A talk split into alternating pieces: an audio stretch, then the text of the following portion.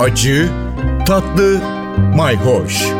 Yemek kültürü yazarı Aydın Öneytan'la bir tutam tarif, biraz da tarih. Merhabalar. Karanfilin pek çok dildeki adı çividen geliyor dedik. Evet karanfilin tadı da çivi gibi yemeklere kazınıyor. Şimdi şöyle bir fikir vereyim hemen soğanın etrafına birkaç tane karanfil saplayıp et suyu yaparken veya da tavuk suyu yaparken tencereye katarsanız inanılmaz bir koku salacaktır. Aynı şeyi pilav için de tavsiye ediyorum. Küçük bir arpacık soğanın etrafına birkaç tane sadece karanfil saplarsanız ve pilavın içine atarsanız o pilavın kokusuna inanamayacaksınız. Evet bu şekilde elmanın veya portakalın etrafına da karanfil saplayarak odanızı, ortamınızı çok güzel kokutabilirsiniz. Şimdi aslında böyle bir gelenek eskiden varmış. İngiltere'de pomander deniliyor. Victoria dönemi İngiltere'sinde portakalın etrafına yüzlerce karanfil saplayıp onu ellerinde taşımak, bellerine bir kurdeleyle bağlayıp sallandırmak böyle bir moda varmış. Aslında pomander kelimesi de Fransızca pom d'ambre yani amber elması anlamına geliyor.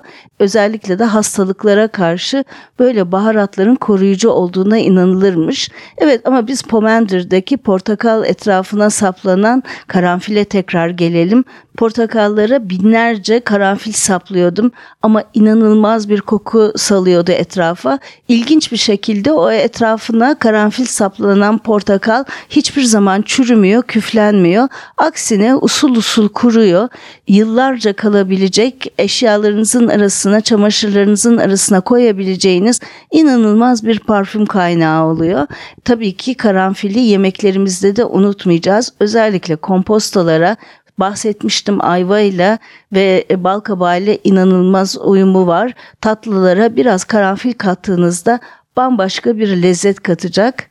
Özellikle et suyuna karanfil atmayı hiç ihmal etmeyin. Evet karanfilli fikirler, karanfilli tariflerle devam edeceğiz. Hoşçakalın, takipte kalın. Bir tutam tarih, biraz da tarif.